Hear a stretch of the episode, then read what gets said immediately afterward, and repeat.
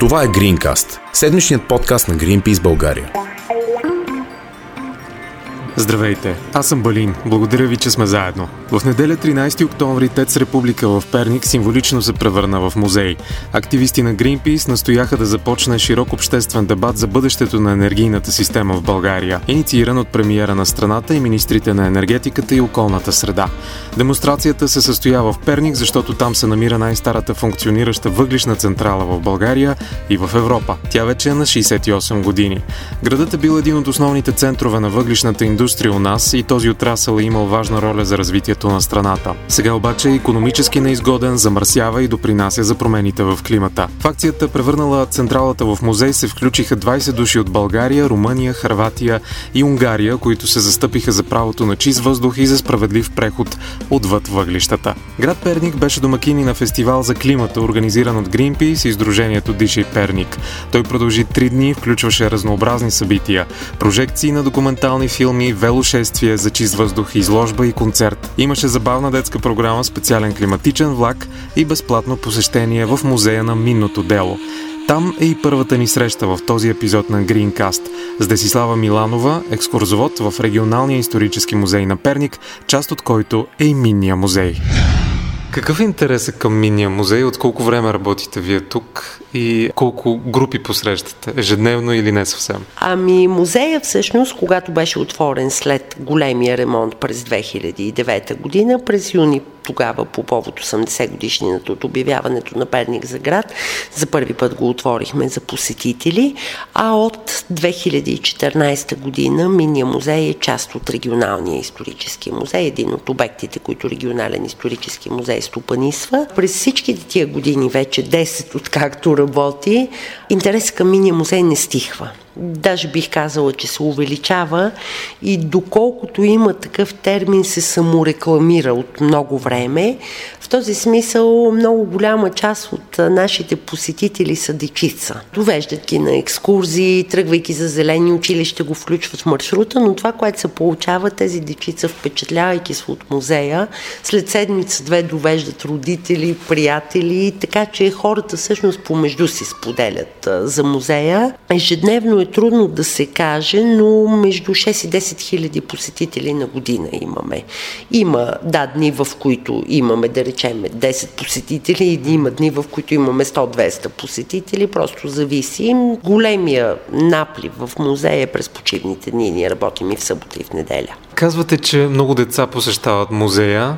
Кое им е най-интересно на тях? Какви въпроси задават децата? Ами, знаете ли, всяко следващо поколение като че ли е все по-отдалечено от това, което ние наричаме индустриално наследство.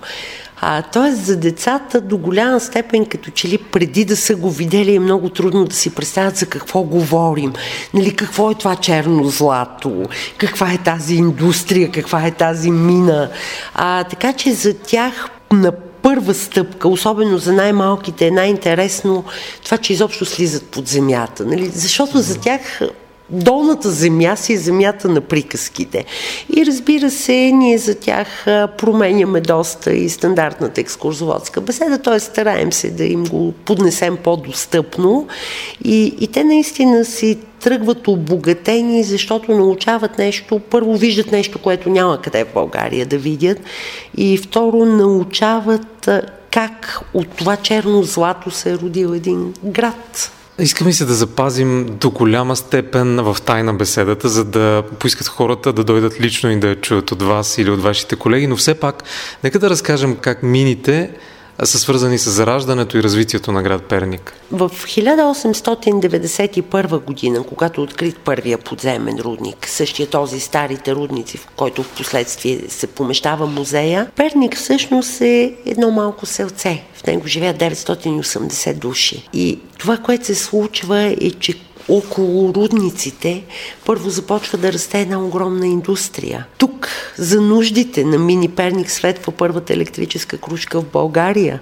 Построява се електроцентрала, построява се машиностроителен завод, построява се първия стъкларски завод в България.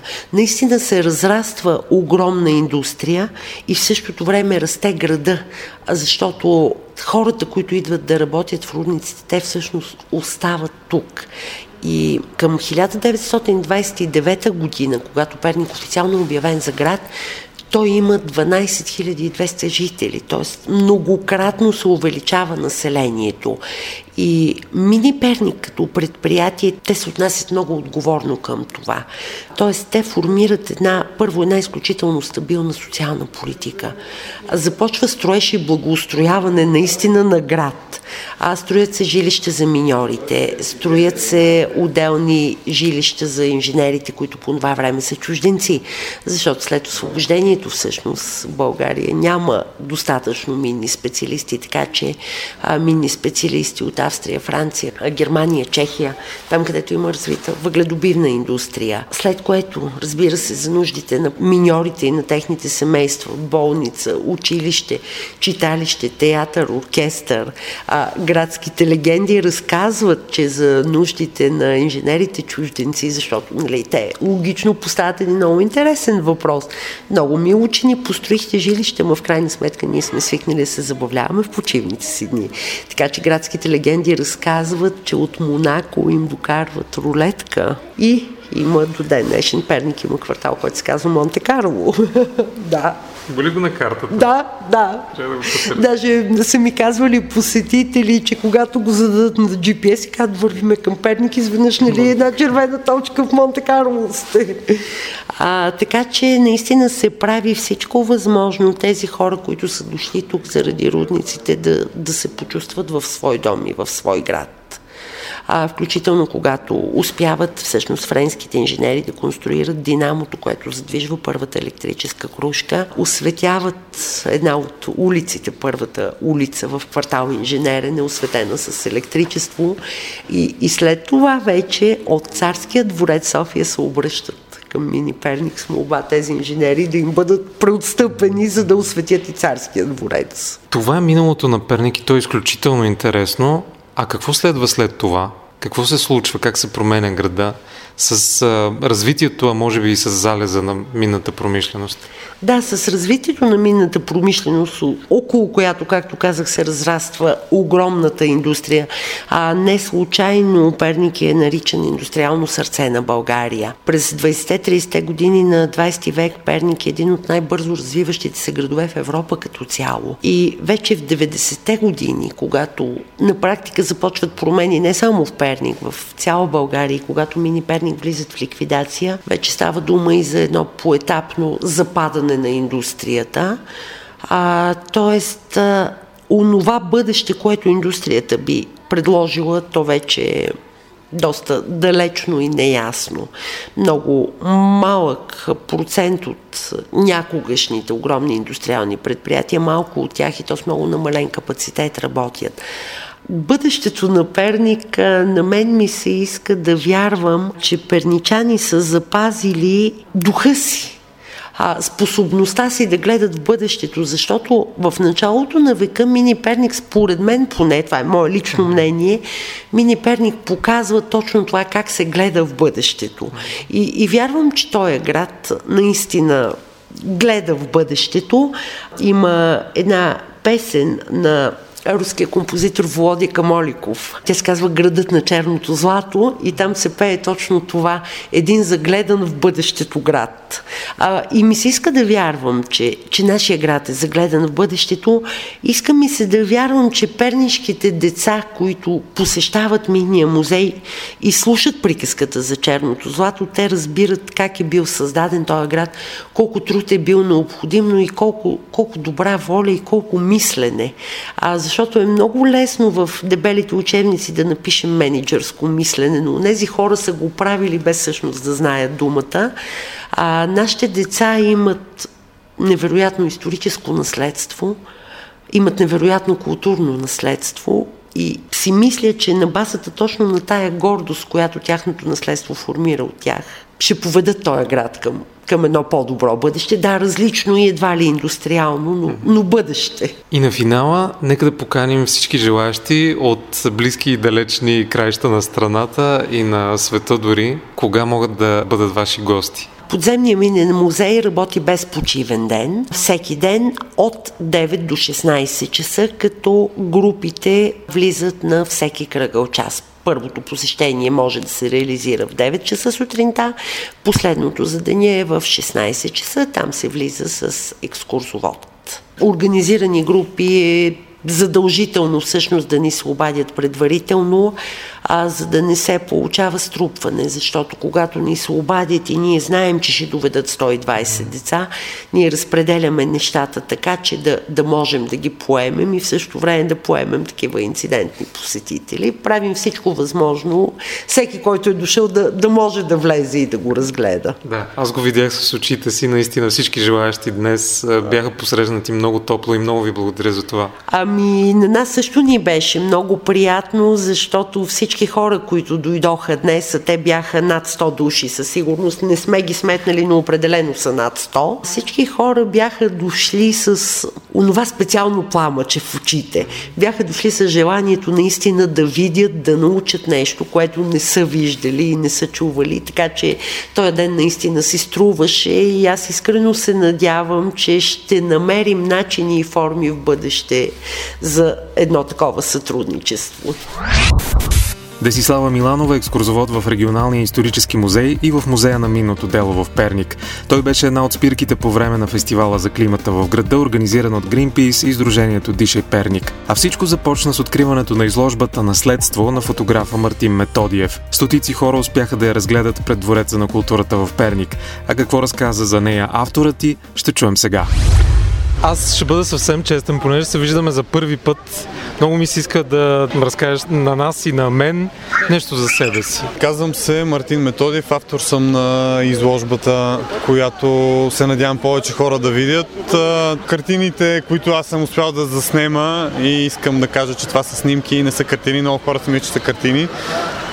Просто трябва да, трябва да се видят. Обикновен човек от земята няма как да ги види, защото аз съм ги заснел от въздуха. Много малко хора предполагат, че в града им има такива индустриални зони и че могат да видят такива, такива картини там. И все пак за хората, които няма да успеят да дойдат и да видят лично изложбата, има ли ги някъде в интернет? Имаш ли сайт, имаш ли фейсбук страница?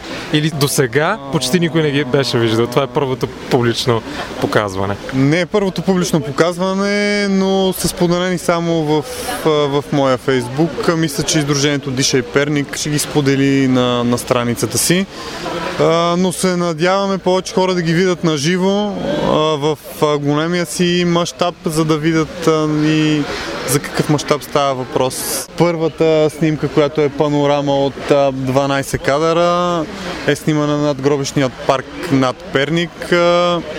Просто човек трябва да види в голям размер, за да види какви са мащабите на минното дело, как багерите буквално копават до старите гробове, защото по тях има въглища и тези въглища трябва да се вземат. Тоест това се случва в момента? Ами случва се в момента, да. Колкото и странно да звучи, багери копаят на метри от гробовете, има ерозия и се наблюдаха и свлечени вече стари гробове. Но, както казвам, отдолу има въглища и бизнеса си иска своето. Според теб знаят ли хората за това? Тоест, ако нямат повод да ходят точно на тези гробища, има ли как да разберат, че се случва точно това там? Ами, хората, които работят там, според мен много добре знаят. Концесионера на мините също много добре знае какво се случва, но обикновените граждани едва ли, едва ли се заглеждат, защото все пак на гробищата хората ходят по конкретни поводи. Аз просто а, знам а, какви са мащабите на въгледобивното дело и, и знаех, че са стигнали. Снимайки от високо, виждах как с месеци с години нещата се променят и един периметр се стеснява, стеснява и гробището в Перник вече един остров. Около него всичко е издълбано и една апокалиптична картинка, която е като във филм ужасите. Според мен само този кадър изглежда като във филм на ужасите. Повечето от останалите човек може да се заблуди, че са някаква райска красота.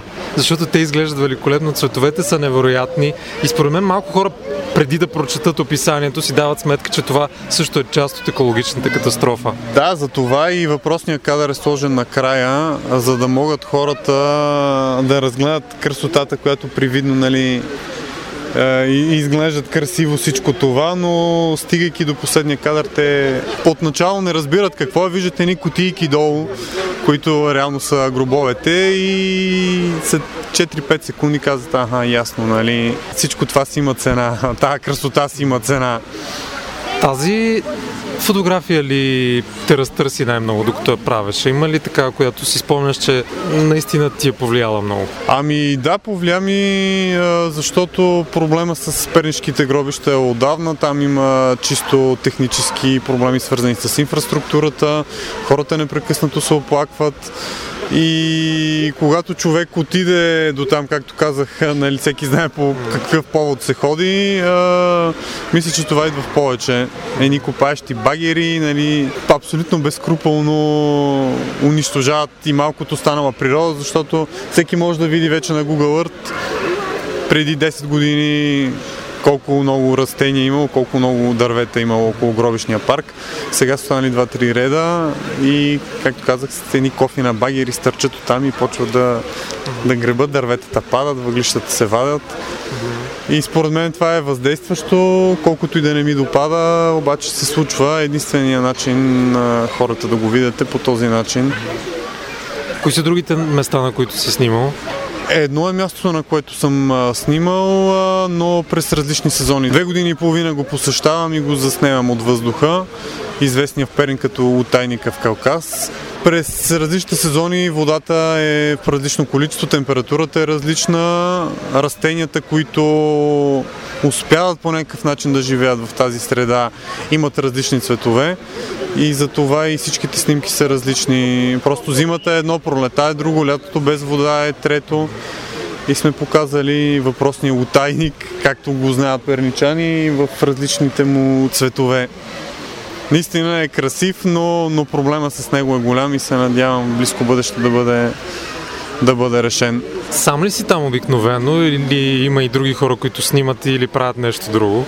Ами аз обикновено съм, съм сам там, но наблюдавам, че все повече хора от околните къщи идват и почват да ми се оплакват и да споделят проблемите, които имат. Аз им казвам, че единственото, което мога да направя е проблема да им стане по-публичен, по-видим, но за жалост не зависи от мен решаването на този проблем. Преди години в града имаше задослушаване на въпросния утайник пепелта, която се складира там от ветровете беше из целия град, а хората, живеещи в квартал Калкас, се задушаваха, буквално ходеха с маски, но това не им помагаше, защото си представете една площ от стотици квадратни метри с наслоена пепел, като тухне един вятър, какво се случва с хората живеещи там, а и това се намира високо над града. На един вятър довежда абсолютно всичко и в центъра, но не, няма значение къде живееш. Важното е хората, които имат отношение към проблема да, да разберат и да се стигне до решение за затваряне. Защото доколкото разбрах, искат да се разшири въпросния отечен басейн, за да може да се увеличи неговия капацитет, което от своя страна ще доведе до други екологични проблеми, защото преди няколко месеца за втори път, ако не се лъжа, се скъса дигата и доста от дърветата в района просто изсъхнаха. Помниш ли кога направи първата си снимка и всъщност какво те заведе там? Екологичният проблем или желанието да направиш добра фотография? Първата снимка направих в февруари месец, ако не се лъжа, беше 2017 година. С въздушна фотография се занимавам от около 3 години, 3 години и малко и търсех да покажа нещо, което не всеки е снимал, защото се нагледахме много на клишета през последните години и исках просто да, да покажа нещо, което хората няма как да го видят по друг начин и не го знаят, че съществува. И разглеждах на Google картата, знаех за въпросните индустриални зони, но не мислех, че мащабите са такива. Отидох да видя какво се случва, дигнах дрона и видях, нали, че там има едни такива цветове, които а, са наглед много красиви, много приятни, но всъщност това е индустриална вода, която не е съвсем безопасна. Точно, да. По-скоро е индикация за някакъв много-много сериозен екологичен проблем. Да, да. Един, може би, много личен въпрос. Случва ли ти се да ги сънуваш някога тези места, след като толкова пъти си бил там и си ги снимал? Как ти въздействат в личния живот, въобще на мисленето? Как те промени това място? Ами аз често ходя на въпросните места. Разбирам в последно време, че хора, които са видяли моите снимки, са се заинтересували къде се намира това място и са идвали в Перник от различни градове, близост от стотина километра да ги видят а, и съответно да ги снимат. А, конкретно за въпросите снимки не, не, съм, не съм ги сънувал, но определено ми остава някаква такава лош спомен. Защото спомням преди години как, как изглеждаше града. Въпросното хранилище е от много, от много години там, но специално снимката за гробищата, която си говорихме, нали, преди години гробище с зелена дървета, вече едни гробища с една лунна картинка, един пейзаж от въгледобивната индустрия.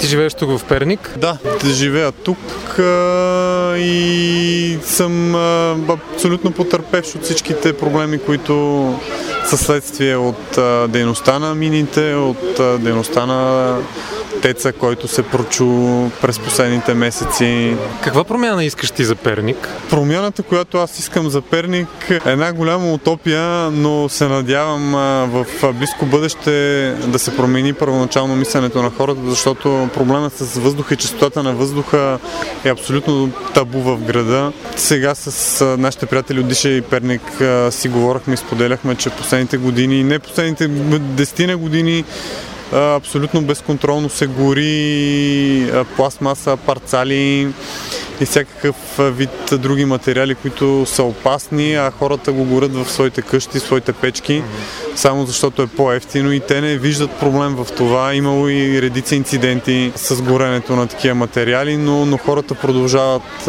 продължават по този начин да се отопляват и мисленето на хората трябва да бъде променено, за да могат те и техните деца да направят нашия блян реален, защото ние каквото и да си мечтаем, каквото и да показваме, както и да обясняваме на тия хора това е лошо, не е окей, те не стигнат ли сами до извода, че горенето на букуци е опасно, че изгарянето води до отделянето на вредни химически елементи, че е опасно за тях, няма, няма кой да им промени мисленето. И силно се надявам все повече хора да минават към альтернативни видове горива, да се отопляват по един по-екологичен начин, а и не на последно място да ползват автомобили, които отговарят, ако не на европейските изисквания, поне на българските, защото и там имам отношение към въпросния сектор. Нещата от години са, стават все по-зле и по-зле, а контрола за жалост е никакъв. Мислиш ли, че изкуството може да да задвижи този процес, да се случат тези промени по-бързо? Изкуството е един от начините, по които хората могат да възприемат по-лесно проблемите. Както споменах, ние сме направили 9 снимки, показваме 9 снимки на едни красиви картини, но, но десетата снимка е изключително показателна. Да, какво ни чака нас?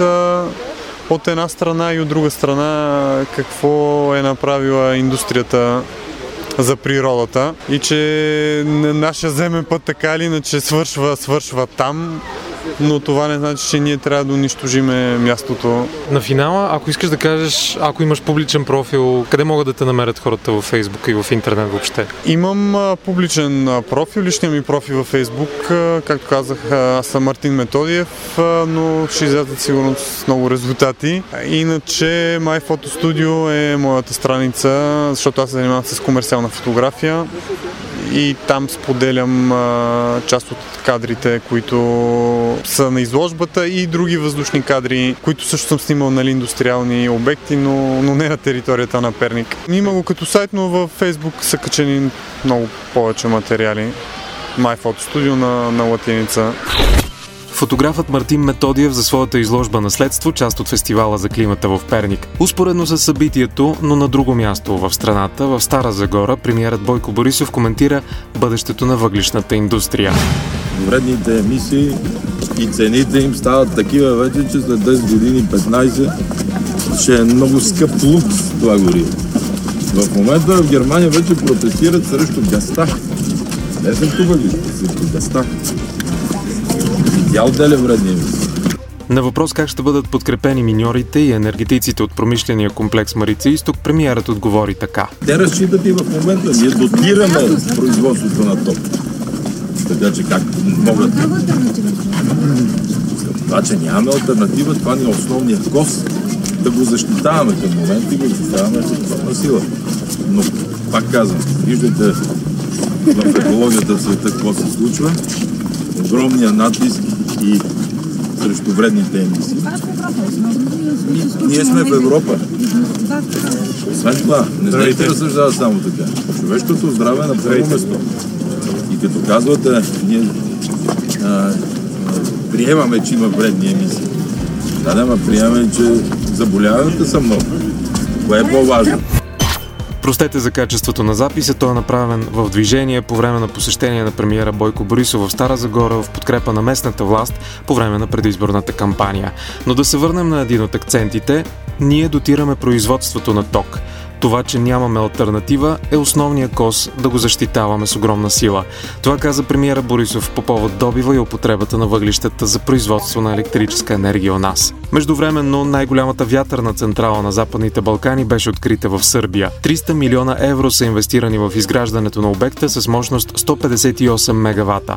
Централата е разположена на обща площ от 37 квадратни километра, като там са изградени 57 вятърни турбини. Обектът се намира до Войводина на 50 км североизточно от столицата Белград. Централата ще осигури устойчива енергия без емисии на 113 000 домакинства и така ще бъде спестено изхвърлянето на около 370 000 тона въглероден диоксид в атмосферата годишно. Централата Чибук 1 е не само смела декларация за дългосрочните амбиции на Сърбия за възобновяема енергия и нейния ангажимент да модернизира енергийния си сектор, но и инвестиция в енергийната сигурност на страната, коментираха от екипа на проекта. Той подкрепя ангажимента на Сърбия да произвежда 27% от вътрешните си енергийни нужди от възобновяеми енергийни източници до 2020 година, като същевременно помага да намали и зависимостта си от въглищата. С тази новина от Сърбия завършва шести епизод на Greencast, седмичния подкаст на Greenpeace България. Благодаря ви, че останахте до финала. Аз съм Балин. Желая ви сила по пътен вятър и до скоро.